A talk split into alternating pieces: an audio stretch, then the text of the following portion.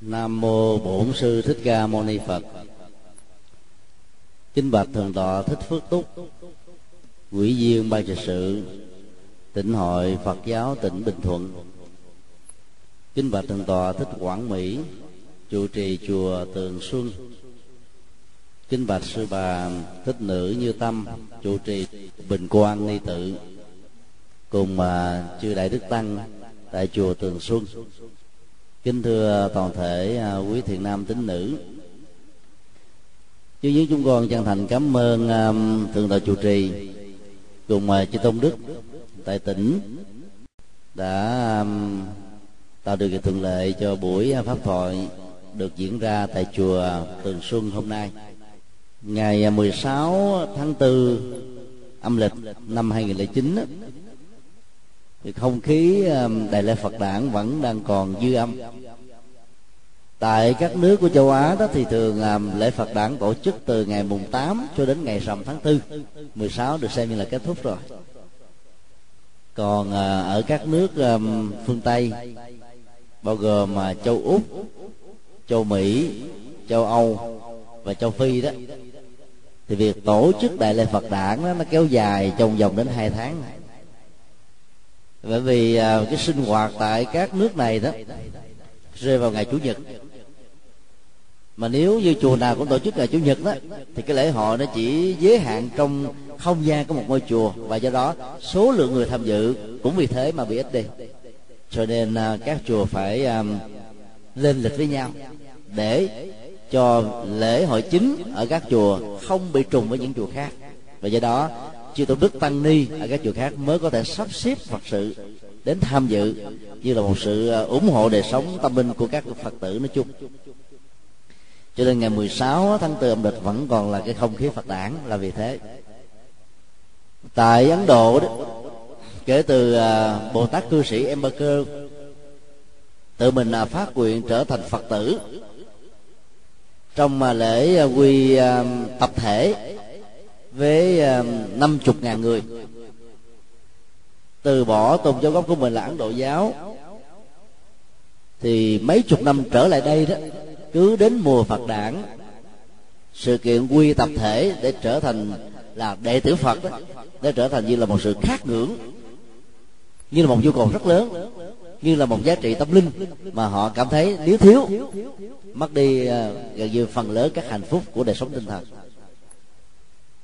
tại các chùa Việt Nam đó thì um, lễ quy tam bảo phần lớn được diễn ra một cách rất là hoành tráng vào cái ngày um, Đức Phật đản sinh đó là rằm tháng tư.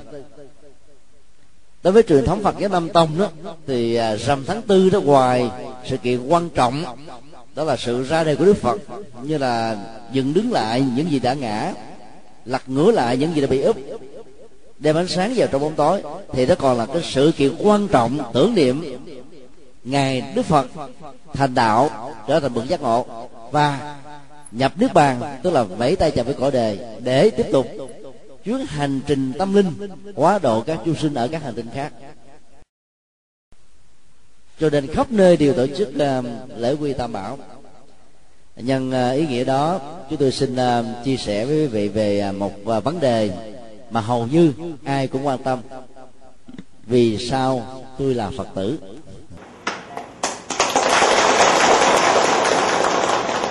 Thứ nhất có hai khái niệm chúng ta cần phải um, phân định nó chút xíu. Khái niệm tôi đệ từ nhân sinh lo thứ nhất ở trong trường hợp này đó không phải là người đang nói tức là thầy trực từ.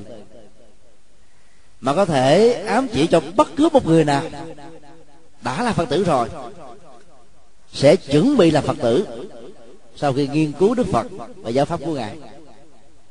Quý vị cứ thử à, đặt ra câu hỏi vì sao tôi là phật tử? Có lẽ có người sẽ trả lời tại vì hồi nhỏ tôi đi chùa má tôi dẫn vào chùa má thầy cho bánh trái ngon quá cho nên là phật tử sướng. Có người nói um, chùa rộng mở không có ngăn cản không giới hạn, không phân biệt. Do đó, đến chùa là uổng. Có người nói, tôi cũng không biết làm sao nữa. Thấy bà con làng sớm đi, rủ ham vui đi theo. Theo thiết là cũng trở thành phật tử. Có người nói, tình tôi à, có người mất. Lúc đầu à, có thành kiến. Thậm chí à, là có mặc cảm với các thầy tu, các sư cô do các phương tiện truyền thông hay là báo chí đưa tin sự kiện này kiện nọ, cho nên nghe mình à, không thích chút nào hết. Nhưng mà trong cái lễ tang, thì à, quý thầy, quý sư cô đến à, đã hướng dẫn rất là tận tình, giúp cho kẻ còn lẫn người mất đều được ăn cho nên quan hỷ quá, sau lễ tang và 49 ngày tuần thất, phát nguyện quy tam bảo. Và có thể còn có hàng trăm lý do khác nhau, phải không ạ? À? nếu quý vị tự kể khi có một người nào đó đặt câu hỏi, vì sao quý bà, quý ông, quý anh, quý chị là phật tử, mà không là tín đồ của thiên chúa giáo, tín đồ của tin lành, tín đồ của hồi giáo, hay tín đồ của do thái giáo? Có thể à, nhiều người chưa có so sánh được rằng là việc trở thành tín đồ của các tôn giáo và trở thành phật tử khác và giống nhau như thế nào. Có thể là nhiều người trong chúng ta không có nhu cầu để tham khảo và so sánh như thế. Nhưng ta có một lý do rất là chuẩn tại sao ta trở thành phật tử. Để chia sẻ lý do đó, chúng tôi xin à, kể một câu chuyện liên hệ đến một vị hoàng tử, con của à, vua ba tư nặc vua ba tư nặc và đức phật thích ca đó bằng tuổi với nhau. Và về à, mối quan hệ tình thân đó thì cũng là bà con của nhau vua ba tư nặc á, lấy à, công chúa của dòng họ thích ca, nhưng mà bị dòng họ thích ca chê trác gả cho một nữ tỳ, có à, sắc đẹp à, rất là đặc biệt. Cho nên ba tư nặc gọi đức phật giống như là, anh em bà con, và gọi vua tịnh phạn như là là cha tuổi bằng nhau cho nên à, từ nhỏ đó là hai người cũng đã có mối, mối quan hệ rất là thân thiết. Khi à, thái tử tất đạt đa trở thành nhà tâm linh vĩ đại tức là bậc giác ngộ đó thì à, vua ba tư nặc đã quy ngài nhận ngài làm thầy. Thì trong cái lần đi quy đó đó vua ba tư nặc dẫn thêm một hoàng hậu. Thì bà hoàng hậu đang mang ở trong cơ thể của mình một cái nụ của sự sống rồi bà cũng quy theo. Như vậy là hoàng tử này đã có cơ hội quy đức phật. Trong lúc mà mình còn trong bào thai của người mẹ. Mười mấy năm sau khi nhà vua đến um, nghe đức phật thuyết pháp thì hoàng tử này cũng đi theo. Lúc đó đó là ông có cơ hội quy đức phật lần thứ hai. Rồi ờ, bẵng đi một thời gian khá dài ông không có thời giờ ờ, đến gặp phật như là vua cha và do vậy không có nghe được pháp. Ông sống à, với tư cách là như một người à, của hoàng thân. Trong à, cung vàng điện ngọc, ấm no, mọi thứ được đủ đầy. Nhu cầu về đời sống tâm linh nó không có cao. Thì do một hôm nọ đó có những cái nỗi khổ niềm đau, ông không có giải quyết đâu được hết á. Không có đi đâu để tư vấn tháo ra được hết. Thì những người cận thần của ông á, mới đề nghị ông đến gặp đức phật người cũng đã từng là thầy của ngài. Vị à, uh, hoàng tử này đã đến. Nghe đức phật thuyết giảng các cách thức để à, chuyển hóa những nỗi khổ niềm đau phát sinh từ cảm xúc phát sinh từ nhận thức. Những cái gốc rễ khổ đau nó gắn liền với thân những chấp trước những bế tắc những cái um, hoàn cảnh trở ngại dẫn đến những bế tắc này. Và cái con đường để tháo người ra đó là bản chánh đạo. Thì hoàng tử cảm thấy rất là tâm đắc và cảm thấy mình như là một người mới được tái sinh, tức là mới hoàn toàn. Thay đổi à, thế giới quan, nhân sinh quan, thay đổi quan điểm về bản thân mình. Nào giờ chứ nghĩ hưởng thụ, ăn uống ừ, như vậy là là xem là hạnh phúc lắm rồi bây giờ ông mới nhận ra rằng là tất cả những cái hạnh phúc đó đó, hết sức là tạm bợ và nó không có giá trị lớn. Nếu nó chỉ phục vụ cho riêng bản thân mình mà không có thai nhân, cộng đồng ở đây.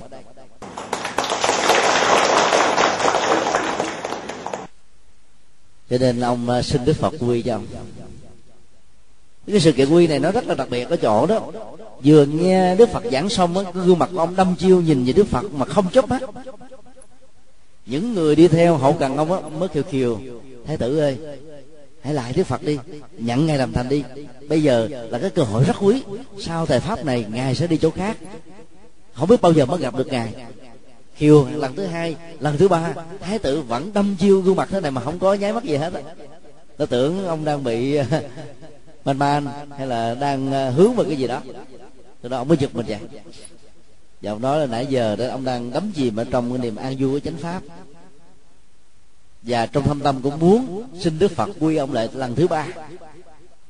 Để ông cảm nhận được cái chất liệu tâm linh bắt đầu nó nó nó tác động lên ờ, tâm thức rồi cơ thể rồi sự sống của ông.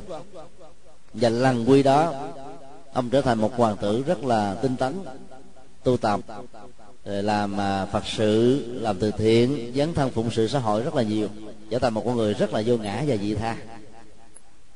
Nếu ta ta phân tích về bản chất câu chuyện đó, thì ba lần quy y này nó đều có một cái ý nghĩa riêng của nó là quy đầu đó là một cái quy bị động mà người mẹ thấy rất rõ được cái quá trình thay giáo đó ảnh hưởng đến tương lai.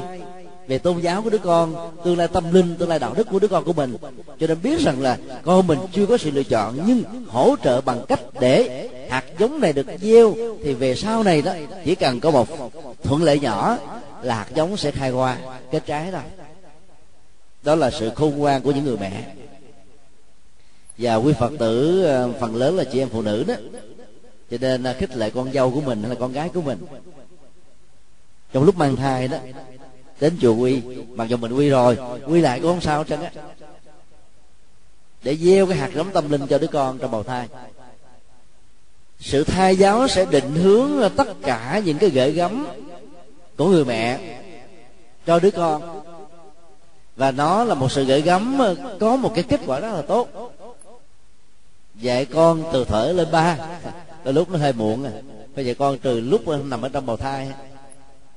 Ví dụ quý vị muốn đứa con của mình à, có một gương mặt à, quan hỷ tính cách à, cởi mở rộng lượng thông minh thì mỗi ngày quý vị cứ để hình à, của đức phật di lặc với nụ cười quan hỷ thì ta sẽ hấp thu được những đức tính tốt đó cho đứa con của mình. Nếu quý vị à, muốn đứa con mình có được cái năng lực cảm thông giúp đỡ tha nhân một cách um, vô điều kiện như là bồ tát quan tâm thì ta hãy thờ hình tượng bồ tát quan thế âm.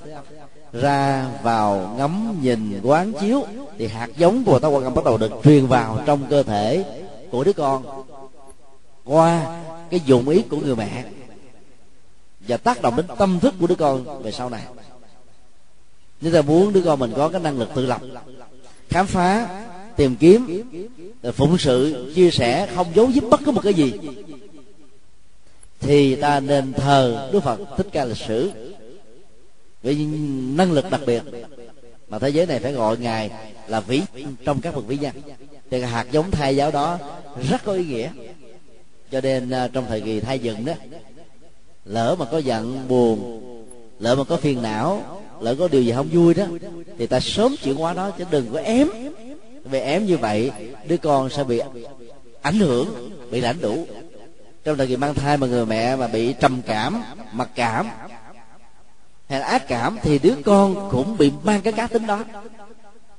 Lúc mang thai mà người mẹ nghiện rượu, thì sinh ra đứa con trở thành bộm nhậu hết phân nữa ai ghiền cà phê trung nguyên thì ráng mà giữ.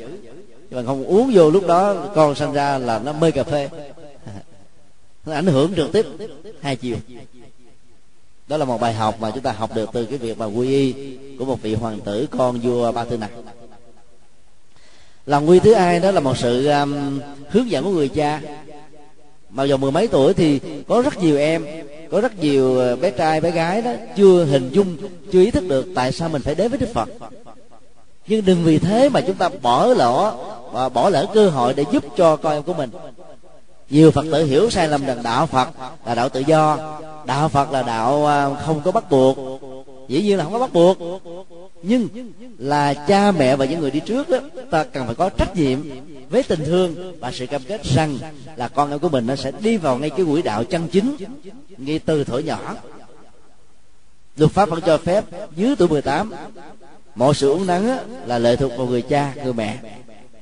Cho nên ta phải uống nắng từ nhỏ rất may mắn là tại Việt Nam ta có những cái sinh hoạt gia đình Phật tử vui chơi giải trí rồi học hành đố đốt vui sinh hoạt ờ, đoàn sinh hoạt tập thể. Để cho các em không có cảm giác là là, là là nó quá khô như là các nghi thức tụng niệm dành cho người lớn tuổi. Thầy phước huệ và các tăng ni trẻ của câu lạc bộ hoàng pháp trẻ đó đã dấn thân trong lĩnh vực này được vài năm tức là phát tâm đến các đạo tràng để giảng dạy các lớp ờ, Phật giáo mở lòng và pháp vào đề đó. Bằng kể chuyện, bằng tranh minh họa, bằng giao lưu, bằng đố vui, vân vân. Tức là cái cách thức để cho cái giới trẻ đó, nó có được cái ờ, háo hức, có được cái nhu cầu đến với đạo Phật một cách dễ dàng hơn. Hiện nay hoạt động này đã có mặt được ờ, gần hai chục tỉnh của miền Nam và nếu hoạt động này được nhân rộng trên toàn quốc á, thì chúng tôi cho rằng nó có giá trị rất lớn. Và quý vị phụ huynh nên khích lệ con em của mình đi vào những hoạt động đó. Ngày 3, 4 và 5 tây à, tháng 6 2009 á, thì 2.000 em sẽ tập hợp tại à, Suối Tiên, Sài Gòn để sinh hoạt và tu học. Cho đó là một cái à, nỗ lực của câu lạc bộ hoàng pháp trẻ. Mà ngày xưa đó đức vua ba tư đặc đã đã làm như thế rồi. Những người phật tử chân chính và thương con em của mình đã từng làm như thế rồi. Cho nên à, ta nên khích lệ mặc dù con em của mình nó không thích. Bởi vì cái gì mà không bắt buộc á, là không ai muốn làm cả. Cái bản tính con người là lười biếng mà. Cái gì dễ dãi ta thích. Còn cái gì uống nắng á, ta lại không thích. Nhưng cái uống nắng này là uống nắng tốt. Ví dụ như mình là một uh, nghệ nhân bonsai thì biết là cái cây bình thường để cho nó phát triển lên thì cái có cây nó ngã hướng trái có cây nó nghiêng hướng phải có cây thì nó ra lá cành tùm lum. Bây giờ ta làm bonsai ta phải à, cắt tỉa uống nắng theo cái dạng thù mà chúng ta muốn. Như giá trị của cây đó nó, nó cao gấp mấy chục lần với cái cây tự nhiên phải không ạ? Thì con em mình cũng như thế. Hướng đạo con em vào trong đời sống tâm linh đó là tạo cái cái cái tính cách bonsai về tâm linh cho con em cái đó không phải là vi phạm về cái quyền tự do nó không phải là cưỡng bức hay là đi ngược lại um, tự do tôn giáo. Mà nó là cái trách nhiệm. Ba tư nặc đã làm thành công. Cho nên uh, quý phật tử cũng nên ý thức vấn đề này. Để cho tất cả con cháu của chúng ta trong gia đình đó, phải là các phật tử. Không có một tôn giáo nào trên thế giới này ngoài đạo phật. Có tình trạng chéo qua ngỗng cha mẹ là phật tử con cái phật tử con cái phật tử, cha mẹ cấm đón vợ là phật tử, chồng cũng phải phật tử. Anh em là phật tử, người còn lại là không. Tôn giáo nào cũng thế. Đó mà ngày xưa đức phật cũng đã huấn luyện một cái truyền thống là là dòng nồi anh trở về với cái truyền thống này. Là quy thứ ba, nó có một ý nghĩa rất là trọng đại đó là nó thấm thấu được, rung cảm được. Và đó là một cái ấn tượng khó quên nhất trong cuộc đời. Ví dụ à, mỗi một người nam người nữ đến tuổi um, trưởng thành đó ta là chiếc xe hoa. Đó là cái ngày khó quên nhất của người tại gia. Cái rung động đầu đời đó đó nó làm cho vợ chồng này đó sẽ sống hạnh phúc. Mỗi khi có những điều bất hòa không như ý những mâu thuẫn nhớ đến cái lễ cưới thì tự động á, chúng ta có một cái à, nỗ lực khích lệ hơn để chúng ta cố gắng vượt qua những cái chuyện không đáng phải để tâm bận lòng. Do đó đó cái hỗ trợ lúc nào nó cũng là quan trọng và có ý nghĩa rất là lớn. Lễ quy tâm bảo phải làm sao nó như là một cái à, cửa ngõ tâm linh.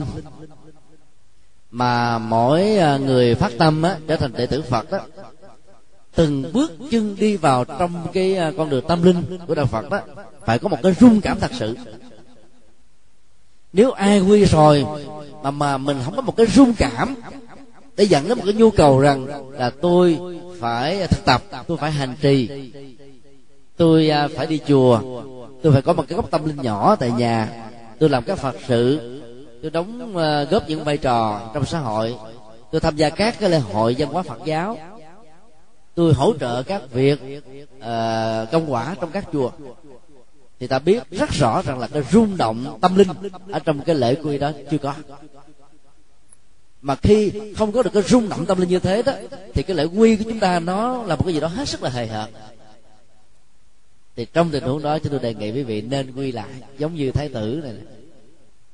Vấn đề đặt ra là quy ai quý vị có thể quy lại với thầy bổn sư của quý vị, nếu thầy còn sống và nếu mà quyết tâm là làm sao, khi có mặt ở trên điện phật, với những lời sướng, hướng dẫn, rồi à, tuyên đọc và ba ngôi tâm linh, năm điều đạo đức, quý vị phải lắng tâm một cách cao độ nhất để chúng ta có cái rung động thật sự. Thì cái hạt giống tâm linh đó nó mới nở được. Chứ bằng không đó, nó giống như là cái hạt à, hạt giống thả trên à, trên xi măng, trên đá thì không thể nào bám rễ được đó là lý do tại sao có nhiều người à, đi chùa 10 năm 20 năm, mà mình không có tiến bộ. Cái rung động tâm linh ngay cái ngày lễ quy nó không có. Cho nên nó không tạo ra cái chất thôi thúc. Nó đẩy mình trong cái quỹ đạo của tâm linh được. Và cái lần quy thứ ba này đó, vị hoàng tử con của vua ba tư nặc mới thật sự trở thành đệ tử của đức phật. Mà nói theo kinh pháp hoa đó, tức là từ miệng của đức phật sanh ra, từ lòng từ bi của đức phật sanh ra từ tuệ giác của đức phật sinh ra. Đó là ba cái khái niệm rất là có chiều sâu. Cái miệng tự nhiên cái gì? Là cái cơ quan, cái điều kiện cần thiết để tuyên ngôn chân lý đúng không ạ? Chứ đâu có người nào sanh ra tự miệng đâu. Mà kinh pháp hoa nói phật sử thật sự phải là sanh ra từ miệng phật. Miệng phật là nói điều lành, điều tốt. Nói đạo đức, nói tâm linh, nói hướng dẫn, sự giải thoát nói phá bỏ mọi chấp trước, nói chuyển hóa mọi khổ đau. Như vậy sanh ra từ miệng của phật, có nghĩa là ta phải lấy những cái chất liệu đó làm một cái phương châm, làm cái ờ, nền tảng cho đời sống của chúng ta hàng ngày. Thứ hai là ta sanh ra từ lòng từ bi của đức phật. Như là khi trở thành đệ tử phật rồi đó, thì phải cố gắng làm sao nhân cách của mình trở nên cao thượng, rộng mở, thương ờ, người thân, thương người thương thưa con em của mình một cách có phương pháp để à, nâng đỡ và giúp cho những người đó thành đạt. Thương chúng sinh thương mọi người trong xã hội một cách là, là vô ngã và bình đẳng. Từ bi thì nó có hai yếu tố. Cung cấp niềm ăn vui nhổ lên nỗi khổ đau. Phần lớn chúng ta đó là cung cấp ăn vui thì có được một phần. Ví dụ ban tặng giúp đỡ ủng hộ thì có thể góp phần tạo ra niềm vui cho người khác nhưng mà nhổ lên nỗi khổ đó là cả một nghệ thuật, mà cũng là một thách đố. Phải biết cách phải biết cái bế tắc khổ đau của người thân của mình nằm ở chỗ nào thì ta mới nhổ lên được. Thế đứa con nó đang thất tình. Nó nói, mẹ ơi, con khổ quá, mẹ cứu con. Thế người mẹ nói, không sao đâu, con đến chùa đi. Cứ niệm nam mô di đà phật, nam mô di đà phật là mốt con hết khổ đủ đơn giản vậy. Nó đang thất tình. Giờ phải hỏi thất tình vì lý do nào? Cậu bạn trai của nó hay là cô bạn gái của nó? Có một người khác. Hay là tánh tình của hai bên không hợp nhau? Nếu có người khác thì phải cảm ơn chứ sao? Người nào hốt người đó về thế cho mình. Thì người mà không chung thủy vậy mình uh, chia tay càng sớm càng tốt chứ. Thì mình phải giải thích để phân tích cho đứa con mình hiểu được để không còn khổ đau nữa. Và lúc đó bắt đầu mới niệm phật để thay thế. Chứ còn áp cái niệm phật vào giống một cái niêm chim vào thì à, cái nỗi đau khổ đau nó không bị lắc lư được. Nhưng mà nó còn là y nguyên đó. Nó không hết. Phải hiểu được nguyên nhân và tháo mở được nguyên nhân đó thì cái khổ đau mới kết thúc. Còn nếu như cá tánh hai người nó khác biệt nhau, kẻ à, tánh lửa, người tánh nước, nói ra một câu là cãi lộn, thì thà rằng là ở xa nhau, thà rằng là trở thành bạn chứ không phải trở thành là người yêu, thì nó mới bền. Chứ đến với nhau là đổ nợ và giả sử mà có chia tay trong tình huống đó cũng không nên gì tiếc nuối. Ta phải phân tích nguyên nhân tức là nhổ lên nỗi khổ nó khó hơn nhiều lắm. Và làm được điều đó thì ta mới có được cái chất liệu của lòng từ bi. Và để làm được điều đó thì Đức Phật nói thêm ý thứ ba là sanh ra từ trí tuệ. Và trong kinh Bát Nhã đó Đức Phật còn nói là trí tuệ là mẹ sinh ra các Đức Phật. Nếu ta so sánh với cái hình ảnh là đản sinh mang đến cách biểu tượng đó, thì à, ta thấy là đức phật sinh ra từ không phải của hoàng hậu ma gia không à quý vị có tin vậy không? Ai tin giơ tay lên? Không ai giơ tay hết á. Ai không tin giơ tay lên? Cũng không ai giơ tay luôn. Như vậy giống như là ba phải không có một người không tin thôi, còn tất cả mọi người đều tin phải không à từ cái bào thai trong bụng và cái hông đó nó có liên hệ cái gì để đứa con nó chui ra được không? Không có không? Cho nên ta phải hiểu với nghĩa biểu tượng. Người ấn độ đó, thích mô tả biểu tượng hơn. Thay vì nói là đức phật à, xuất hiện trên cuộc đời này mỗi bước chân đi của ngài mang lại an vui hạnh phúc thanh tịnh bình an giác ngộ giải thoát cho cuộc đời thì nó có vẻ à, nghĩa đen chữ trắng quá không hấp dẫn gì văn chương. Người ấn độ phải thích nói cái gì nó cầu kỳ nó như là một biểu tượng và nó đòi hỏi đến cả các các cái chìa khóa và hệ thống giải mã nó. Giải mã xong đó được xem như là một kiệt tác văn chương cũng giống như chuyện kiều của việt nam như là một à, án văn à, đặc biệt. Nhưng mà cái chuyện kiều kim văn kiều của trung quốc cái bản nguyên tác á, thì chẳng có ai muốn đọc. Ở trong văn học nó không có chỗ đứng gì hết á. Bởi vì nguyễn du có một cái tài dịch thuật và chế tác lại bằng những cái điển tích sự cố mà ở trong bản nguyên tác không có. Cho nên ờ, bên phải là tượng trưng cho các tường hạnh phúc, bình an, bền bỉ, thì ta nói là sanh ra từ bên phải. Hay nói là sự có mặt của đức phật, nó mang lại như thế. Đó là cái cách mô tả thôi. Khác nhau, nhưng nội dung nó là một. Chứ trên thực tế thì không có ai sanh ra từ hông. Tất cả mọi người phải sanh ra từ cái bộ phận ờ, đặc biệt của người mẹ thôi. Cho nên ờ, nhổ lên nỗi khổ nó khó lắm và muốn làm như thế thì phải có trí tuệ. Như vậy là đức phật được sinh ra từ trí tuệ. Và do trí tuệ, người phàm đã trở thành phật. Ý nghĩa đó nó quan trọng hơn. Đó là cái à, cách chúng ta nhìn. Để trở thành phật tử là ta phải à, tuyên bố chân lý. Ta phải chia sẻ tình thương. Ta phải nuôi lớn trí tuệ. Và đây là ba tiêu chí quan trọng và cũng là lý do để ta trở thành một người phật tử đứng đắn điều thứ hai là phật tử đó thì à, ta có cơ hội nương tựa cùng một lúc ba ngôi tâm linh. Mà đối với các tôn giáo khác đó quý vị chỉ có được một ngôi tâm linh là nhiều à. Nếu có ba ngôi như là thiên chúa giáo đi thì à, đức chúa cha chúa tinh thần và chúa con. Chúa cha trên trời chúa con là đức giêsu chúa tinh thần á, là cái à, hồn thiên của chúa cha trên trời. Thôi. Cũng là một người một mà là ba ba ở trong một còn ba ngôi tâm linh của phật giáo thì nó khác hoàn toàn. Thứ nhất là đức phật lịch sử. Bây giờ quý vị hỏi chúa của các tôn giáo khác ở đâu? Sanh năm mấy ngày, mấy tháng, mấy giờ, mấy, ở chỗ nào?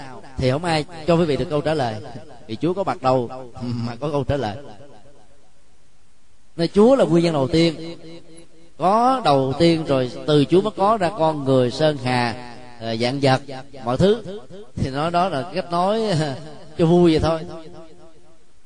Khoa học không bao giờ đồng ý cái đó. Hiện thực không bao giờ có mặt cái đó. Trong vũ trụ này, theo đức phật nói, không có cái gì là nguyên nhân đầu tiên.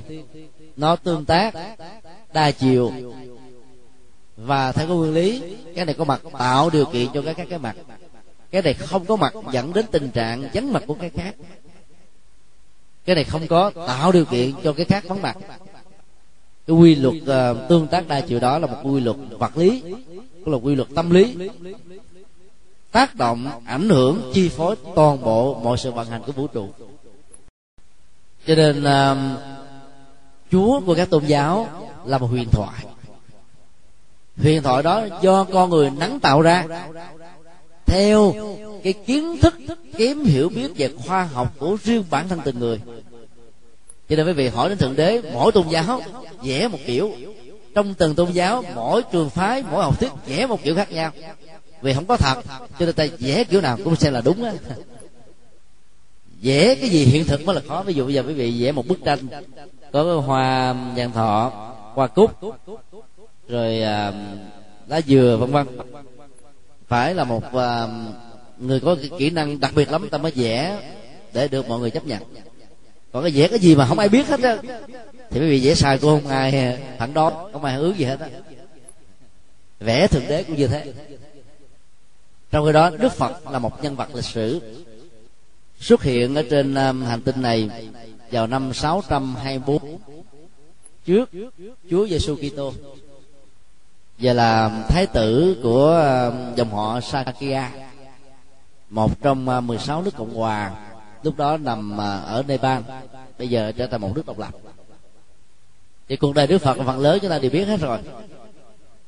Bắc Tông thì cho rằng là 19 tuổi ngày đi tu. Nam Tông thì cho là 29 tuổi. Lý do 19 tuổi đi tu Bắc Tông lý giải là một à, thái tử ở tuổi thanh xuân. Không có màng đến à, danh vọng, không màng đến hưởng thụ đời sống vợ chồng, cho nên phát tâm đi tu và đi tu 5 năm uh, tìm thầy học đạo 6 năm khổ hạnh. Nó cũng có cái hay của cách lý giải này. Còn bên bắc tông đó cái loại bên nam tông đó, thì cho rằng 29 tuổi nghĩa là thái tử gọi là miệt mài với kinh sách và phụ giúp vua cha tịnh phạn cai trị quốc gia trên nền tảng của chân chính cho nên không màng đến việc cưới vợ. Đến 28 tuổi mới cưới vợ và 29 tuổi sau một năm cưới vợ là đã từ bỏ đời sống vợ chồng. Như vậy là cái tầng vô ngã nó làm cho người ta gần như là không màng đến cái cái hạnh phúc của bản thân. Có rất nhiều người thì 18 19 tuổi là muốn lập gia đình rồi. Sự nghiệp chưa có, đã muốn lập gia đình rồi. Còn thái tử thì ngược lại. 35 tuổi à, thành đạo dưới cội bồ đề. Theo bắc tông thì 30 tuổi. 45 năm à, giảng kinh thuyết pháp trên à, 300.000 bài kinh với 300.000 pháp hội khác nhau. Số lượng bài kinh ngày dài ngắn vừa liên hệ đến vấn đề à, gia đình xã hội và các lĩnh vực khác. Không có lĩnh vực gì mà đức phật không đề cập đến. Và nhờ đó chúng ta có một cái kho tàng văn học tâm linh của phật giáo phong phú nhất ở trong lịch sử tôn giáo của nhân loại hiện nay. Rất tiếc á, trong các chùa hiện nay chúng ta mới sử dụng á, là không phải phần trăm các bài kinh này. Mà một số bài kinh mang tính cách là nghi thức. Dành cho người già bệnh chết thôi các bài kinh về xã hội bài kinh về chính trị à, quản trị quốc gia chân chính bài kinh về nghệ thuật bài kinh về kinh tế những bài kinh về à, cách à, chuyển hóa thân tâm đó thì hầu như các chùa không có sử dụng. Bởi vì các chùa Việt Nam bị ảnh hưởng Trung Hoa nặng quá. Cho nên ta nương tựa vào Đức Phật như là một viên ngọc quý ngài là bậc thầy chỉ đường. Khác với các tôn giáo khác là cho rằng là Đức Phật đó, à, tôn à, à, thượng đế đó là ánh sáng là con đường. Còn Đức Phật nói rất khiêm tốn ngài chỉ là người chỉ đường thôi. Con đường lúc nào nó cũng có sẵn. Có đức phật không có đức phật con đường nó vẫn y nguyên như vậy. Có điều là có người phát hiện ra được con đường có người đi lầm con đường. Và đức phật là người chỉ con đường rất là chuẩn xác ví dụ như chùa tường xuân, quý vị có nhiều đường để đi không à thầy chủ trì trong rất nhiều năm qua, chỉ quý vị đường đi đến chùa, chỉ vì đường để thực tập, chỉ vì đường để làm phật sự, chỉ vì đường để tu tu tại chùa, tu tại nhà, tu ngoài xã hội, tu ở chợ búa, tu ở mỗi hoàn cảnh khác nhau. Đó là người chỉ đường. Bởi vì thầy trụ trì không thể quá thân bằng cái số lượng các phật tử để dẫn từng người đi. Mỗi lần có nhu cầu đi ta chỉ chỉ đi thôi. Một lần đi được là giảng lần sau đều đi trót lọt. Cái đó là cái hướng dẫn hết sức là thiết thực. Lý do mà rất nhiều người trở thành đệ tử đức phật là bởi vì đức phật là người khéo chỉ được. Nếu không biết đó, ta đi lòng vòng. Đi năm này tháng nọ mà không đi tới đâu. Còn cái người chỉ đường có kinh nghiệm á chỉ một cái là đi tới nơi. Giống như thầy cô giáo giỏi đó. Chỉ còn hướng dẫn ờ, kỹ năng giải quyết bài toán khó đó thì học trò sẽ giải quyết rất là nhanh. Còn bằng không á thì à, nó sẽ mất đến cả năm ngày 10 ngày thậm chí 50 ngày cũng không giải mã ra được nữa. Biết là biết được liền mà bí là bí cũng khá lâu. Cho nên chỉ đường đúng là biết được liền. Ngôi tâm linh thứ hai tức là những lời dạy vàng ngọc của đức phật. Mà các tôn giáo khác á, phần lớn là đặt trên nền tảng của niềm tin. Còn à, lời dạy của đức phật đặt trên nền tảng của lý trí. Hai bên nó khác nhau hoàn toàn. Mỗi một bài kinh đức phật dạy nó được xem như là một cái à, liều thuốc tâm linh. Giống như là những viên thuốc những loại thuốc những toa thuốc. Uống vào đó thì nó có tính năng trị liệu một cái loại bệnh nhất định nào đó liên hệ đến nỗi khổ và niềm đau. Nếu ở trong uh, các loại thuốc bên ngoài thế gian á không thể có một loại thuốc trị bá bệnh. Giả sử có ai nói như thế được thì ta cũng biết là nó khống thôi chứ không có sự thật. Thì ở trong con đường tâm linh của đạo phật cũng thế. Không thể nào có pháp môn nào trị bá bệnh được.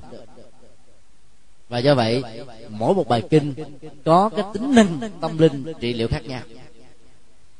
Ở trong ờ, kinh tạng Bali, kinh tạng A Hàm, kinh tạng Đại thừa đó thì có nhiều bài kinh Đức Phật dạy cho chúng ta chuyển hóa được lòng sân sân như là một sự bực tức.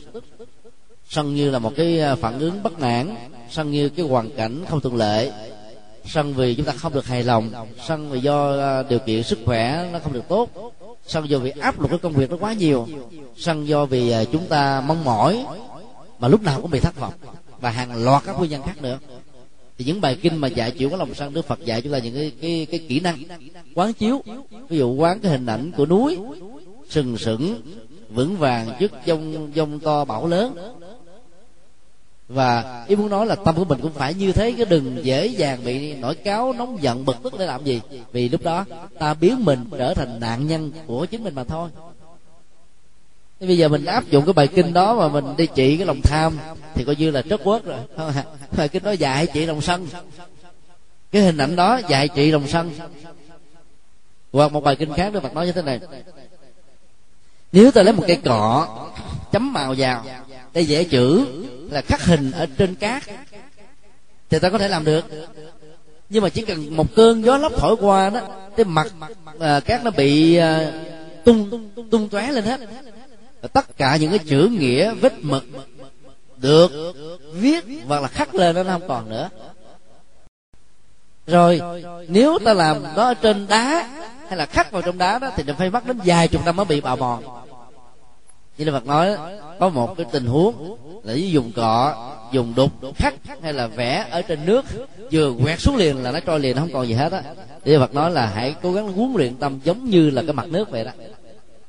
Tất cả những nghịch cảnh, những cái điều khó khăn nó đến với chúng ta, như là những kia cọ, như là những cái đục khắc, và tâm ta là dòng sông không lưu giữ lại bất cứ một hình thù nào, thì làm sao chúng ta săn hận được không này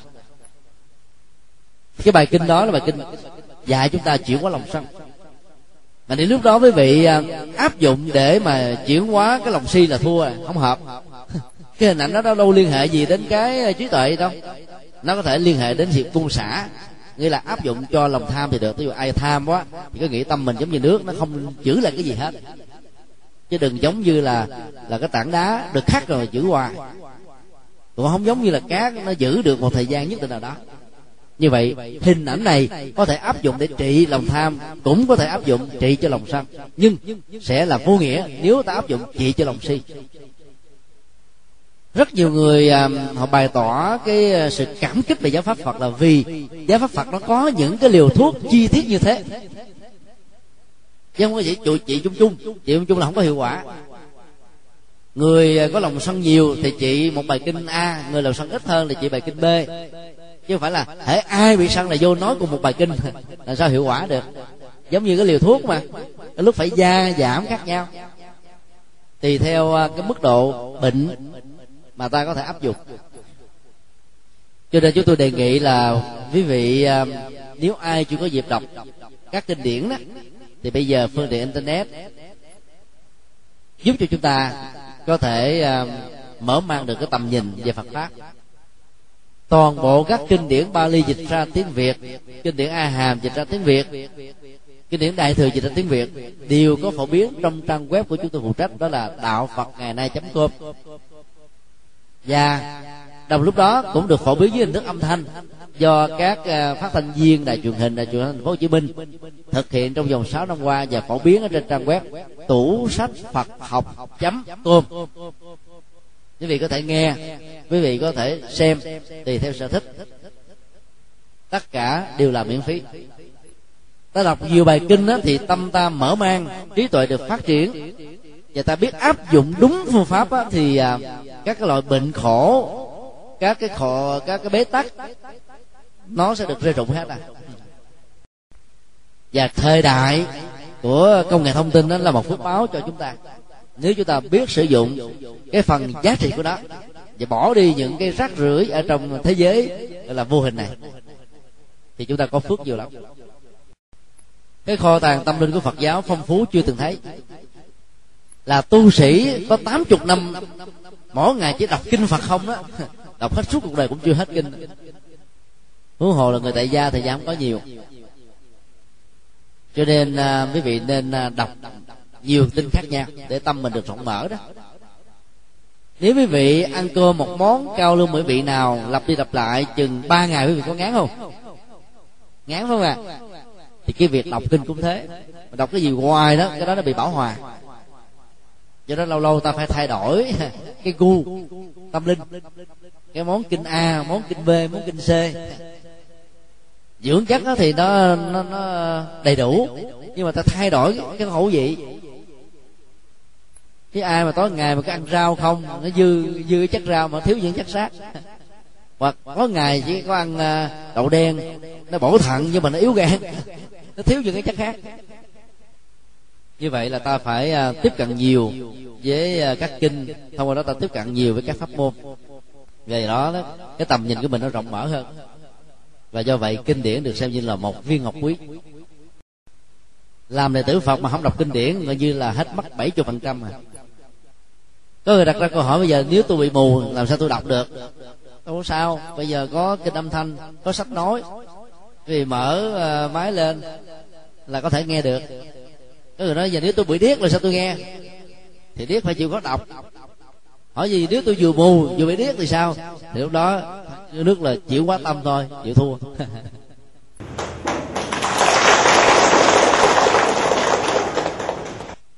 tăng bảo cũng được xem là một viên ngọc quý. Quý ở chỗ đó đó là một cái um, tập thể của những vị um, chân tu thật học. Sở dĩ gọi là một viên ngọc quý là bởi vì uh, trong đạo phật không có chủ nghĩa cá nhân không có thần tượng cá nhân. Mỗi một vị thầy chân chính một sư cô chân chính chính là một cái cửa ngõ để ta đi vào đạo chứ không phải là tất cả của con đường đạo rất nhiều người là không để ý cái này. Nếu quý vị hỏi à, à, chị a ơi lý do sao mà chị đi chùa vậy? Chị a đó trả lời trời ơi sư cô ở chùa đó đẹp lắm. Chị b sao chị đi chùa vậy? Trời ông thầy đó ông từ bi lắm. Như vậy là mình đi chùa vì sư cô đó đẹp. Vì ông thầy đó từ bi. Còn vì giáo pháp đâu? Vì phật đâu? Mình không thấy vì phật vì giáo pháp vì ông thầy vì sư cô cho nên là sau này mà chán ông thầy, chán sư cô vẫy tay chào ông mặt luôn. Do đó mình bị thiệt thòi. Quý thầy, những bậc chân tu thật học đó, chỉ là một phương tiện để dẫn ta vào đạo giống như là một cái chiếc xe, chở chúng ta đi thôi. Cái điểm dừng của chúng ta phải là chiếc xe. Mà điểm dừng là cái nơi mà chiếc xe đến, tức là giáo pháp phật. Do đó ta không nên thần tượng cá nhân quý thầy, quý sư cô vì thần tượng đó có thể bị sụp đổ bất cứ lúc nào. Mà ta phải thấy rất rõ là bản chất giáo pháp là cao thượng. Tự giác của bất cứ một nhân vật nào trên cuộc đời này trong lịch sử của nhân loại cũng sẽ không bao giờ bằng được một phần của đức phật. Huống hồ là hơn. Cho nên ta đến với phật pháp là đến với giáo pháp phật. Và đến với đạo phật á, thì à, quý thầy quý sư cô không phải là trung gian chân lý như là các linh mục, các mục sư, các giáo sĩ của các tôn giáo khác. Khi ta cho rằng ta là cái trung gian chân lý, là cái trung gian để tiếp xúc với thượng đế đó, thì cái quyền lực ở cái vị giáo sĩ đó rất là cao. Cho nên dẫn đến cái niềm tin cuồng tín và mù quáng của người hướng dẫn, và do đó rất nhiều người tiền mất tật mang. Còn chúng ta đến với tu sĩ phật giáo khác hoàn toàn, ta xem đó là cái người dẫn đường cho chúng ta dẫn đường đúng thì chúng ta đi dẫn đường sai, chúng ta từ chối. Đạo phật là đạo rất là thoáng mở, bởi vì hướng dẫn chúng ta đến con đường trí tuệ là chính mà. Vì bản chất của chữ đạo phật là trí tuệ. Đây là ba cái à, viên ngọc quý rất là có ý nghĩa mà phần lớn thế giới phương tây khi chọn mình cái à, cái tôn giáo là đạo phật về trở thành một phật tử đó, họ nghĩ rằng là ba cái ngọc quý này nó cao thượng hơn rất nhiều. Với cái ngôi tâm linh mà họ đã từng có, từng nương tựa ở trong tôn giáo gốc của mình. Nếu quý vị đến mình chắc chắn một vị linh mục hay một vị mục sư, hay một vị giáo sĩ các tôn giáo khác, thì các vị đó ta không vui đâu. Ta nói chắc chắn như vậy là bất kính với thượng đế. Ta muốn mở mang, tìm hiểu để cho thỏa mãn các vấn đề. Thì đó đó là bất kính là thách đố quyền lực của thượng đế. Thì giống như cả vú lấp miệng em, quề còn ở trong truyền thống tâm linh đạo phật á sẽ có cái thuật ngữ như thế này. Tiểu nghi tiểu ngộ trung nghi trung ngộ đại nghi đại ngộ. Thắc mắc ít thì mở mang tâm trí ít thắc mắc nhiều thì mở mang tâm trí nhiều. Bởi vì thắc mắc đó, nó là một cái nguồn động lực đẩy chúng ta đi tìm hiểu và khám phá đức phật đã từng thắc mắc như thế. Tại sao con người già, bệnh, chết? Tại sao con người không thoát ra khỏi những cái này? Tại sao con người bên bên cạnh những thành công rất là lớn về đời sống vật chất mà vẫn bị khổ đau, dẫn đến tự tử, thế cái này thế kia? Đặt ra những vấn đề như thế để tìm ra một giải pháp. Bởi vì con người thiếu chịu quan tâm. Và con đường tâm linh phật đi qua là cả một cái nghệ thuật để chuyển hóa chúng một lý do khác ờ, để thế giới phương này đến với đạo phật đó là vì ờ, bên cạnh ba ngôi tâm linh đó, thì người phật tử còn có được điều kiện thực tập năm điều đạo đức. Chứ tôi không thích dùng năm giới cấm. Thì giới cấm nó tạo cho chúng ta có cái cảm giác là bị ràng buộc bị o ép bị đặt vào trong một cái khuôn bị ờ, chạy trên một cái quỹ đạo hay là bị đuổi theo một cái đường ray nó làm cho mình có cái cảm giác không được thoải mái lắm. Cái gì cấm á, nó tạo cơ hội cho ta phá vỡ nó. Sila ở trong ờ, nguyên ngữ Bali và Sanskrit có nghĩa là một điều khoản đạo đức. Và năm giới đó tức là năm điều đạo đức. Mà điều đạo đức có nghĩa là cái năng lực bảo hộ cái vành đai bảo hộ là vệ sĩ là hộ pháp là người nâng đỡ là người giúp cho chúng ta có được an vui và hạnh phúc trong cuộc đời. Năm điều đó chúng ta đã giữ đã biết hết rồi. Không giết người còn có nghĩa là bảo hộ hòa bình, trao tình thương cho các loài động vật, chia sẻ sự sống đối với môi sinh. Không trộm cắp là vì ta tôn trọng cái sở hữu của người khác, rất là đáng trân trọng. Những gì không cho thì không được lấy. Ngược lại, mỗi khi có điều kiện thì ta chia sẻ sở hữu tài vật của mình cho những người đang gặp hoàn cảnh khó khăn cứu ngặt cứu nghèo cứu bình khổ cứu giải quyết nỗi đau. Để cho cuộc đời này nó bớt đi tan thương, tật ách. Không nói láo, vì ta biết rất rõ là việc nói láo nó sẽ làm cho chúng ta mất uy tín, mất niềm tin. Gieo nhiều sự đảo lộn và ngược lại người phật tử tuyên bố chân lý.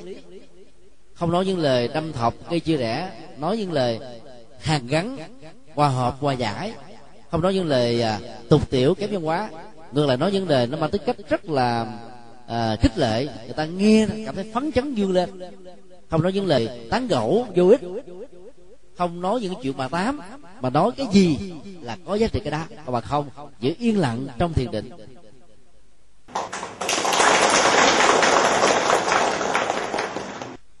Còn đối với điều đạo đức uh, thứ tư đó tức là bảo hộ hạnh phúc gia đình thì ta thấy rất rõ là tôn trọng sự chung thủy một vợ một chồng đó. Là để cho mình không bị rắc rối. Bảo hộ hạnh phúc gia ca của người cũng chính là hạnh phúc gia ca của mình. Chẳng những về phương diện luật pháp mà còn phải được thực hiện bằng tâm. Ngoại tình trong tâm tưởng rất nguy hiểm. Có rất nhiều người uh, thanh niên nam và nữ trong sự bế tắc khổ đau bất mãn hay là bất hòa với vợ với chồng của mình đi tâm sự với những người khác giới phái với những người bạn đồng nghiệp và cái đó đó nó là cái dịp cầu dẫn đến cái tình yêu nha và nó là cái ngoại tình trong tâm tưởng. Với luật bồ tát cũng không cho phép như thế. Còn điều thứ năm chỉ có đạo phật mới có. Đó là không uống rượu vì rượu nó là nguyên nhân dẫn đến uh, hiếp dâm. Nguyên nhân dẫn đến giết chóc. Nguyên nhân dẫn đến trộm cắp. Nguyên nhân dẫn đến nói lối. Nguyên nhân dẫn đến những cái tệ nạn xã hội. Nguyên nhân dẫn đến bệnh tật và chết yểu nguyên nhân dẫn đến cái tình trạng mất cam kết, cái tính cách trách nhiệm, chăm lo và bảo hộ gia đình và nhiều tệ nạn khác nữa. Trong vòng hai năm qua, chúng tôi có cơ hội đến à, trại giam K20 huyện Rơm tỉnh Bến Tre năm lần. Thì tại đây đó thì à, các anh chị à, trại viên đó bị dướng vào các bản án hình sự từ 5 năm đến 20 năm tù giam do vì phạm trộm cắp, giết người bán ma túy. Hay là tổ chức mại dâm. Rồi à, lừa đảo chiếm đoạt tài sản vân vân. Và bằng à, thuyết giảng thứ ba đó gần hai ngàn phạm nhân đó đã phát nguyện trở thành phật tử tập thể. Lý do tại sao? Tại vì họ thấy rất rõ là việc mà quy tam bảo rồi nhận một sâu chuỗi trên tay giữ một hình ảnh Đức Phật đó, như một cơ hội để mình hướng về ngài. Mong sám hối và mong cái ngày đoàn tụ gia đình nó được sớm hơn cho đó chúng ta là những người đang thông dong, có phước báo bên ngoài. Mà việc chậm trễ đến với Đức Phật như là một người Phật tử thuần thành đó là một điều hết sức là uổng ích cho mình. Trong khi đó, các tôn giáo khác đó, thì cho phép, ví dụ như là hồi giáo, những người nam được quyền lấy bốn vợ. Đàn ông nào không khoái. Và đó chính là cái chính sách nhân nhân số mở mang tôn giáo bằng cái con đường của tính dục để hoạt động quân sự mạnh truyền bá khắp nơi. Trong khi đó người nữ mà ngoại tình á, thì bị ném đá đến chết. Nó không có lý do. Bây giờ thấy tại sao người nam được mà người nữ thì không? Nó cũng không có logic lại càng không có chân lý cho nên nếu chúng ta phân tích những cái điều khoản đạo đức mà đức phật à, dạy trong năm điều đạo đức ấy, thì hiếm có tôn giáo nào tương đương được bảy chục phần trăm. Còn các tôn giáo đều cho phép uống rượu hết á vì người ta không thấy được cái nguyên nhân sâu xa dẫn đến các cái tệ nạn xã hội như chính đức phật. Tư tưởng phật học dạy chúng ta một câu mà phần lớn ai cũng nhớ bồ tát sợ nhân chúng sinh sợ quả. Cái nhân dẫn đến khổ đó là cái con đường mà chúng ta cần phải tránh. Bồ tát thấy rất rõ cho nên không có phạm. Còn phần lớn người phàm kẻ tục đó, đợi khi mà mình đang chuẩn bị tiếp nhận quả khổ rồi mới sợ mới đi cầu cứu thì chuyện nó đã lỡ ràng đã muộn màng lắm rồi. Hồi đầu là bờ trong tình huống này chỉ là một lời khích lệ chứ còn trên thực tế đó ta phải mất một thời gian khá dài để có thể chuộc lại những gì đã bị sai phạm do đó đến với đạo phật thì ta có được cơ hội phát triển cho mình đầy đủ được năm điều đạo đức. Mà trong khi đó các tôn giáo khác quý vị không thể nào có được các điều đạo đức như thế này. Nhiều phật tử đến với đạo phật muộn vì sợ rằng là bây giờ à, à, quy rồi mà giữ không được năm giới đó tội sẽ nặng hơn. Quý vị có nghĩ vậy không? Nhiều chị em nhiều anh em khi được khích lệ quy sợ lắm không dám quy vì lý do đó trên thực tế đó, quý vị có quy y hay không có quy y, mà lỡ phạm một cái điều gì đó ngược lại về luật pháp thì quý vị cũng bị ở tù giống như ai thôi à. còn có quy rồi nó đỡ hơn. Tại vì trong lúc mình làm á, mình cảm thấy nhột cái tim. Nó gượng cái lương tâm. Nó khó chịu trong cõi lòng. Nó rai rứt. Nó quyền rủa. Nó ám ảnh nó làm cho chúng ta khó chịu lắm. Và đến lúc nào đó, ta phải đều quyết tâm rằng tôi đã là một phật tử, cho nên tôi không nên làm những điều đó. Và do vậy, quý vị có cơ hội thoát ra khỏi cái cạm bẫy, cái cám dỗ, cái vũng lầy, bế tắc nỗi khổ và niềm đau.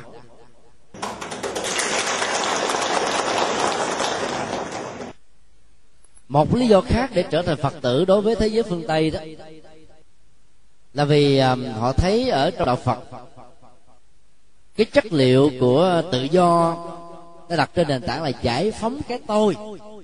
Trong cái đó các tôn giáo khác á, là đề cao cái tôi để cho con người bị dướng dạc. Học thuyết vô ngã của phật giáo về vì nhận thức luận cho phép chúng ta thấy rất rõ rằng là không có một cái gì được gọi là thường tại bất biến mà trên thực tế nó chỉ là những tổ hợp. Nếu phân tích tinh tổ hợp đó ra, nó còn là một cái tập thể, tập hợp của nhiều yếu tố, kiểu nhiều nguyên tử, nhiều phân tử, vân vân. Và giữa chúng có một khoảng cách rất lớn và chúng đang vận hành trong một tốc độ khá lớn. Với con mắt phàm, ta không nhìn thấy được mà tưởng là thường còn vô ngã đối với thân thể, ta thấy rằng nó nó là tổ hợp của thân rồi à, cảm xúc, ý niệm quá, tâm tư, nhận thức phân biệt. Bây giờ nếu quý vị nói cái nào là của tôi, chắc chắn là không có rồi nói cái thân này của tôi, nó chỉ đúng về phương diện à, di truyền học.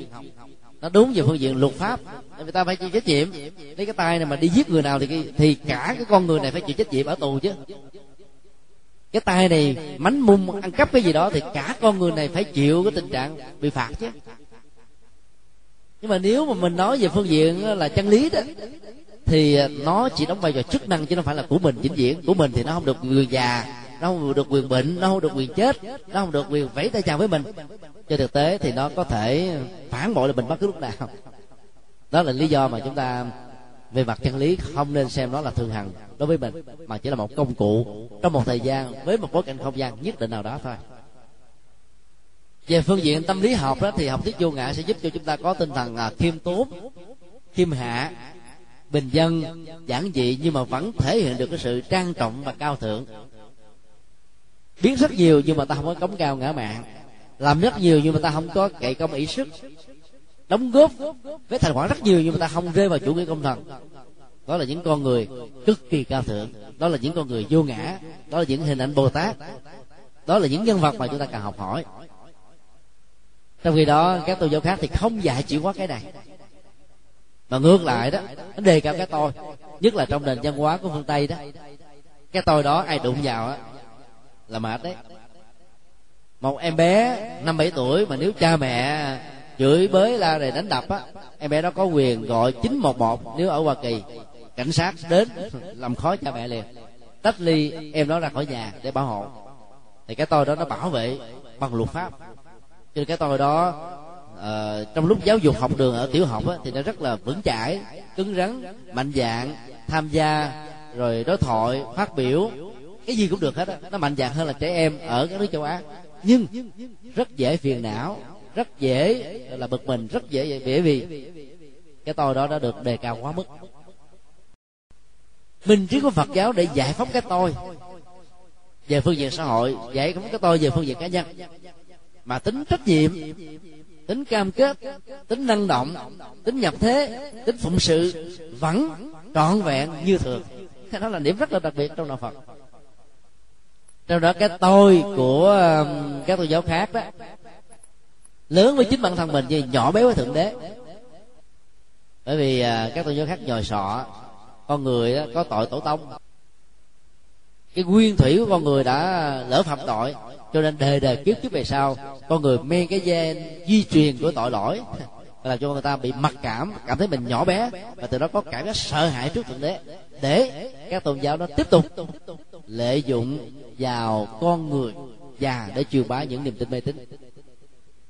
Trong khi đó đạo phật phân tích rất rõ, tội ai làm lấy chịu? Cha mẹ mình làm tội, con cái phải vì thế mà bị ảnh hưởng. Cho nên không có tội tổ tông mà chỉ có tội của từng cá nhân.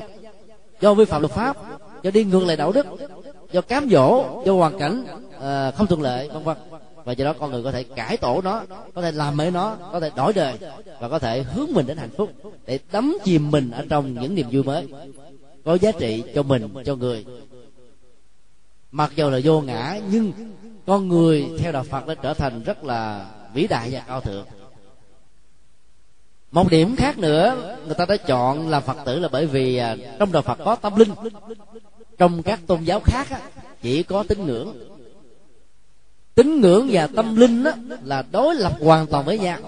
Rất nhiều người không nhận ra được vấn đề này. Cứ nghĩ hễ là tôn giáo là có tâm linh, hễ tín ngưỡng là tâm linh. Tín ngưỡng có trục xây vào thượng đế và các thần. Vì nghĩ rằng thần là đáng sáng thế các thần linh nó chuẩn hóa các nghề nghiệp cúng kiến lại lục văn sinh thượng đế các thần sẽ làm cho mình được bình an vô sự. Phước được hưởng họa sẽ được vẫy tay chào. Để làm cho người ta có cái cảm giác lúc nào cũng phải o bế ninh họt à, thượng đế và các thần để cho các thần không giận và không có dán họa lên trên đời sống của chúng ta. Con đường tâm linh đó nó bắt đầu bằng sự chuyển hóa. Chuyển hóa nó được thực hiện bởi các pháp môn pháp môn là một sự hành trì. Các tôn giáo khác chỉ toàn là các tín ngưỡng thôi. Đối với vị tìm thấy trong bất kỳ một bài kinh nào của tôn giáo nào mà dạy người ta chuyển hóa tâm lý, chuyển hóa nỗi đau, chuyển hóa phiền não, chuyển hóa mặc cảm, chuyển hóa tội lỗi. Một vài tôn giáo của ấn độ đó tiếp nhận những giá trị của đạo phật, cho nên đã vay mượn những yếu tố này thì ông nói và phần lớn các tôn giáo phương tây thì hầu như là không có bài kinh nào dạy về sự chuyển hóa. Nỗi khổ niềm đau của con người là do thiếu chuyển hóa mà ra. Do bám vào cái tôi, do chấp ngã, do xem mình là trọng tâm của vấn đề, là bản lề của cuộc sống, là hệ quy chiếu của mọi mối quan hệ. Cái đó nó quấn quýt mình gì chừng nào thì nỗi khổ niềm đau nó có mặt lây lan chừng đó cho nên uh, gần ba trăm ngàn bài kinh của đức phật nói đó bài kinh nào cũng có mang cái chức năng chuyển hóa hết á. Bài kinh nào cũng đều có khả năng giúp chúng ta vượt qua nỗi đau giải phóng nỗi sợ hãi vân vân. Do đó là phật tử mà ta lại thiếu cái phần hành trì đó thì à, ta mất đi à, những giá trị rất là cao quý. Và kết quả cao nhất của hành trì đó là chứng đắc các tôn giáo khác á, dạy con người đó là niềm tin giao khoán niềm tin vào chúa. Sau khi chết được hưởng nhan đức chúa tái sanh về à, thiên đường là cảm thấy hài lòng rồi. Quỳ bên đức chúa hết. Cái nghĩa là đời đời kiếp tốt kiếp kiếp làm tôi một cho thượng đế thôi. Ở trong khi đó đức phật nói khác hoàn toàn. Như lai là phật đã thành chúng sinh là phật sẽ thành. Hết sức là chân lý mà hết sức là thực tiễn ta nhìn vào các em bé nam và nữ sẽ, sẽ biết là hai chục năm sau họ sẽ làm là những thanh niên nam và nữ. Vài năm nữa có thể làm cha làm mẹ. Ta nhìn cái tiềm năng ta thấy được hiện thực. Các cậu cô bé học sinh sẽ trở thành thầy cô giáo trong tương lai. Đó là một chân lý không ai phủ định được hết. Đức phật không muốn tất cả chúng ta phải phụng sự ngài quý vị ghi nhớ cái câu tuyên bố đảng sinh của đức phật là gì? Ta lo đề vì lợi ích vì an vui và hạnh phúc cho số đông như lai ra đời vì giá trị hạnh phúc cho chư thiên và loài người. Chư thiên có nghĩa là con người ở các hành tinh khác, còn loài người có nghĩa là con người trên hành tinh ta bà này, nơi mà chúng ta đang sống trên địa cầu này. Và các chúng sinh là bao gồm các loài động vật, và bao gồm luôn mọi sinh thái nói chung do đó đức phật nói rằng là cái việc mà ngài có mặt là để phụng sự con người. Trong đó các tôn giáo khác á, buộc con người phải phụng sự thượng đế. Hai cái nó khác nhau. Nếu đức phật ra đời bắt mọi người phải phụng sự ngài bắt mọi người phải phụng sự đạo phật thì đức phật rất là ích kỷ đúng không à ở đây ngài hết sức là vô ngã vị tha cao thượng. Và ngài đã dạy một câu như thế là phụng sự chúng sinh tức là cúng dường chư phật ta làm giúp cho cuộc đời. Ta hiếu kính với cha mẹ. Ta giúp đỡ những người thân người thương. Ta hỗ trợ cho người dân nước lã là ta đang thờ phượng đức phật. Chứ đức phật đâu cần mình phải là à, cúng dường ngài o bế ngài lấy lòng ngài. Còn các cô giáo khác thì phải lấy lòng thượng đế à. không lấy lòng là bị trừng phạt. Trên thực tế thì thượng đế chẳng hề có. Do đó không hề có việc trừng phạt của thượng đế. Do vì niềm tin mê tín do vì kiến thức khoa học chưa đầy đủ cho nên người ta sợ. Và do vậy, nó trở thành như một thói quen văn hóa. Nhìn thấy một cái à, nụ, ta có niềm tin về cái hoa. Nhận thấy được một cái hoa, ta có niềm tin về một cái trái sẽ trổ. Đó là một cái tiến trình kéo theo.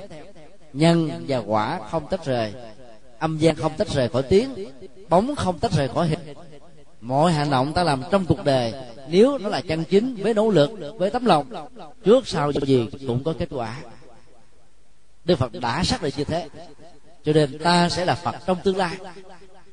Và do đó ta phải nỗ lực, phấn đấu giống như ngài đã là thế đó là cái điểm đặc biệt nhất ở trong đạo phật mà không có tôn giáo nào có, chứ. Thay vì tôn giáo muốn mọi người phải làm nô lệ cho thượng đế thôi. Từ kiếp này sang kiếp khác, thượng đế phán quyết như thế này sau khi chết á, các thằng hồn sẽ bị vất vơ vất vưởng cho đến cái ngày phán quyết cuối cùng mà theo kinh thánh của do thái của thiên chúa giáo của tinh lành của hồi giáo đó thì cái ngày tận thế là năm 2000 chín năm đã trôi qua. Có thể chín trăm năm nữa sắp tới sẽ trôi qua.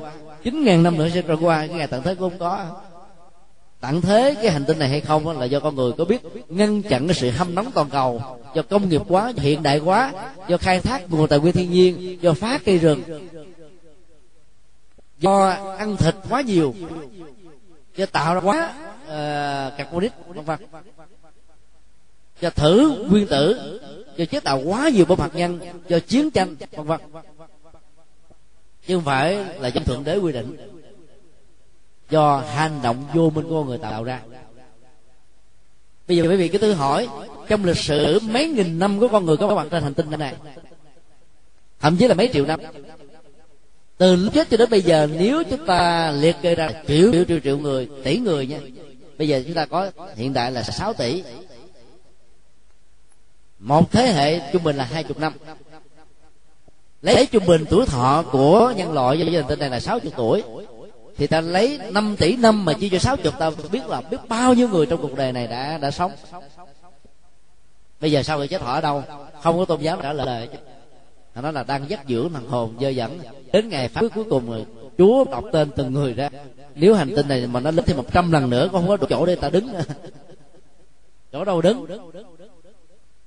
Rồi lúc đó chúa mới thêm ai là con chiên quan cho lên thiên đàng. Ai là con chiên ngoài đàn tức là không theo chúa cho xuống quả ngục. Vậy chúa ác quá trời đó. Ai theo mình thì giúp, ai không theo mình giết chết luôn mà giết giết gọi là đời đời kiếp kiếp.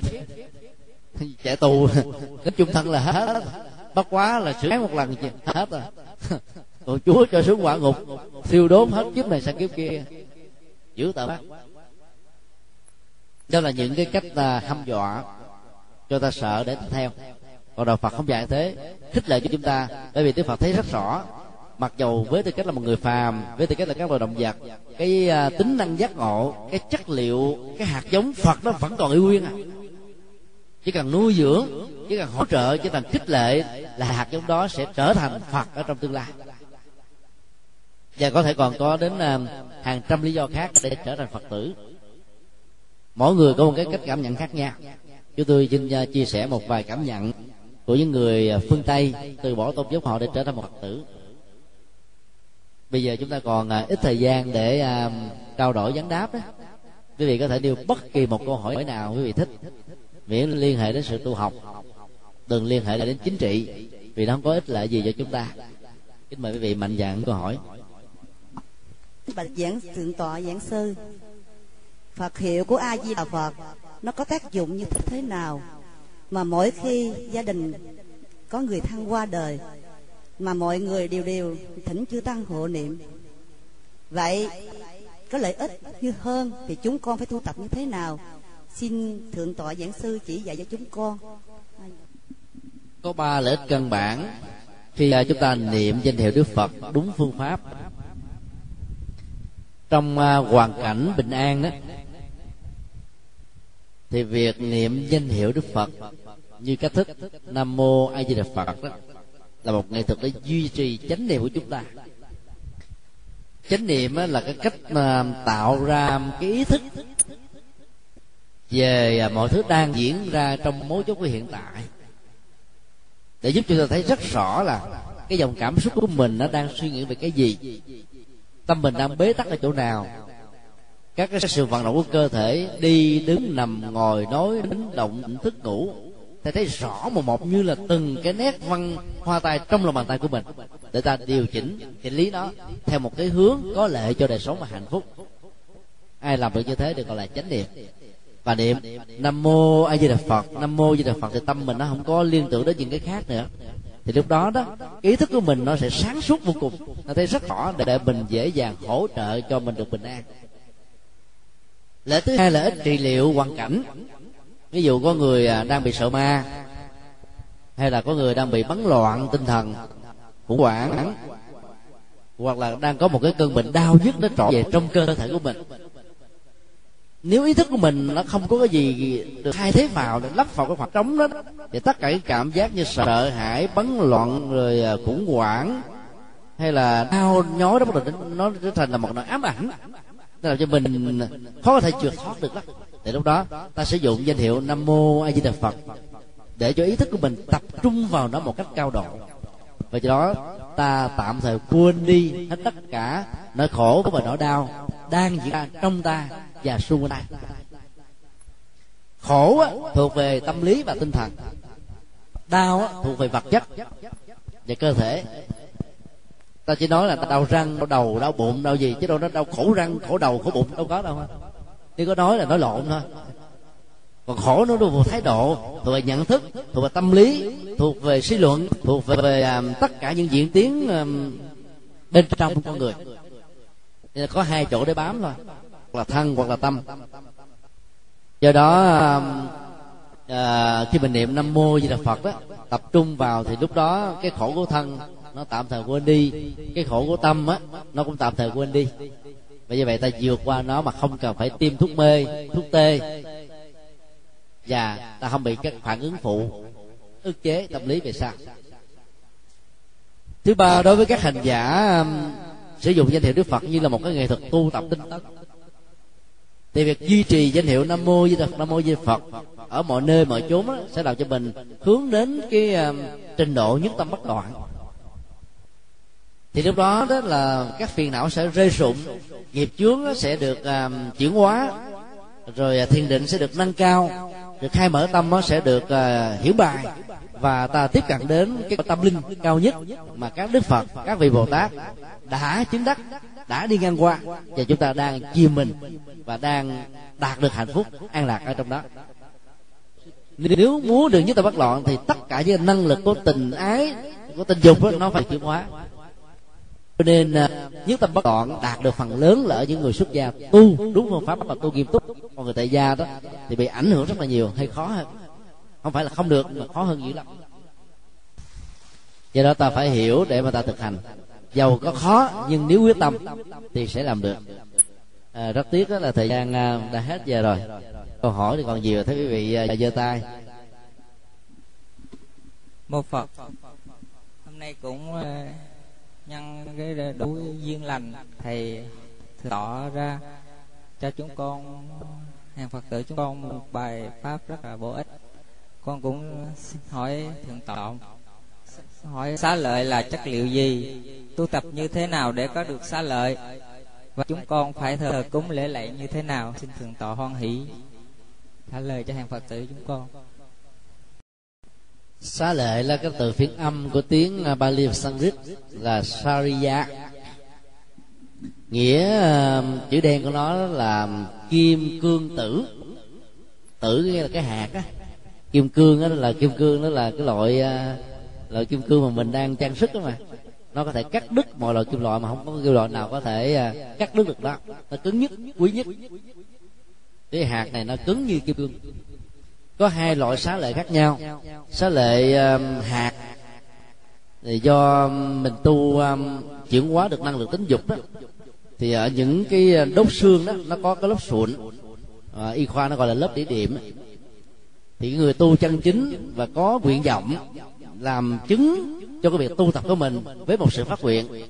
Thì sau khi thiêu đó thì ở cái lớp địa điểm đó nó sẽ còn lại những cái um, cái viên hình bầu dục kích kích thước của nó có thể lớn nhỏ khác nhau. Nên gì thế không có nghĩa là ai mà uh, sau khi thiêu không có xá lệ có nghĩa là tôi không chân chính không phải ai cũng có xá lệ, do phát nguyện do cấu trúc đặc biệt của cơ thể đó thì nó mới tạo ra xá lệ hạt viên này. Hiện tại việt nam á, là cái nơi mà có xá lệ hạt viên nhiều nhất thế giới. Hòa thượng quy sơn ở nước quy sơn bà rịa vũng tàu sau khi thiêu cách đây mấy năm á, để lại 430 mấy viên xá lệ lớn và nhỏ phá cái lục toàn cầu. Xá lợi thứ hai là xá lợi um, hiểu chung á đó là những cái phần sau khi thiêu xương còn lại của cơ thể mà nó không bị hư. Nếu ta để trên lửa một ngàn độ bốn ngàn độ nó vẫn còn giữ nguyên. Đây gọi là xá lệ xương. Thì có là xá lệ răng xá lệ ngón tay xá lệ lưỡi xá lệ xương này xương nọ vậy đó. Ở trung quốc hiện nay chỉ có một viên xá lệ phật. Duy nhất thôi đó là xá lệ răng phật do ngài quyền tráng mang về ấn độ thì có được một vài viên xá lệ. Khai quật hết tất cả ở dưới lòng đất. Ở những nơi mà ta nghi rằng có thờ xá lợi theo kinh đại, đại bác nước bạn nêu tám quốc tám quốc gia tôn thờ đó. Ta đến như đó ta khai quật. Thì có được ờ, vài chục viên thôi.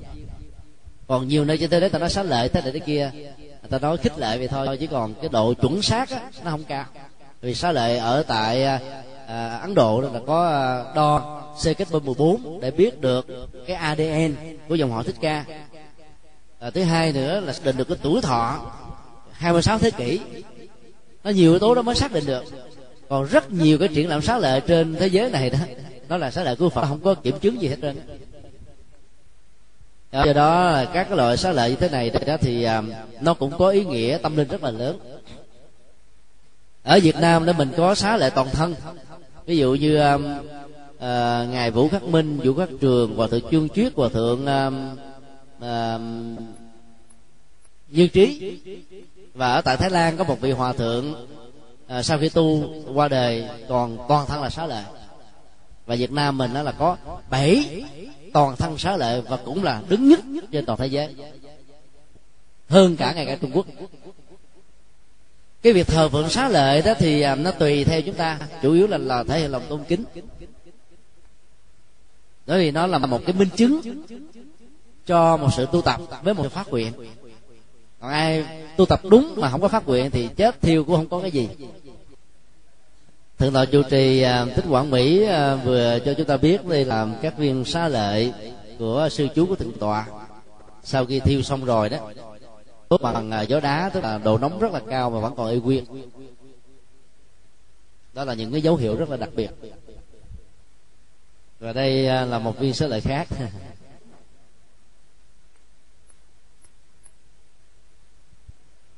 Cái giá trị của xá lợi là như vậy thôi. Cho nên ta lễ bái xá lợi cũng như là ta lễ bái chính đức phật.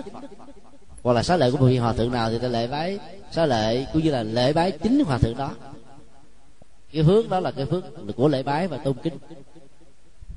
Ngài cung ma la thập dịch uh, kinh uh, chữ hán nổi tiếng ở trung hoa đó. Sau khi chết thì ngài phát nguyện nếu những lời dịch của ngài là chuẩn xác không sai với lời chân lý của đức phật đó thì xin là để lại cái lưỡi và quả thực sau khi thiêu tử còn nguyên. Vì cái lưỡi là gì? Cái cơ quan phát ngôn. Phát ngôn á, đỉnh cao nhất đó là chân lý nó là một cái dấu hiệu để làm chứng.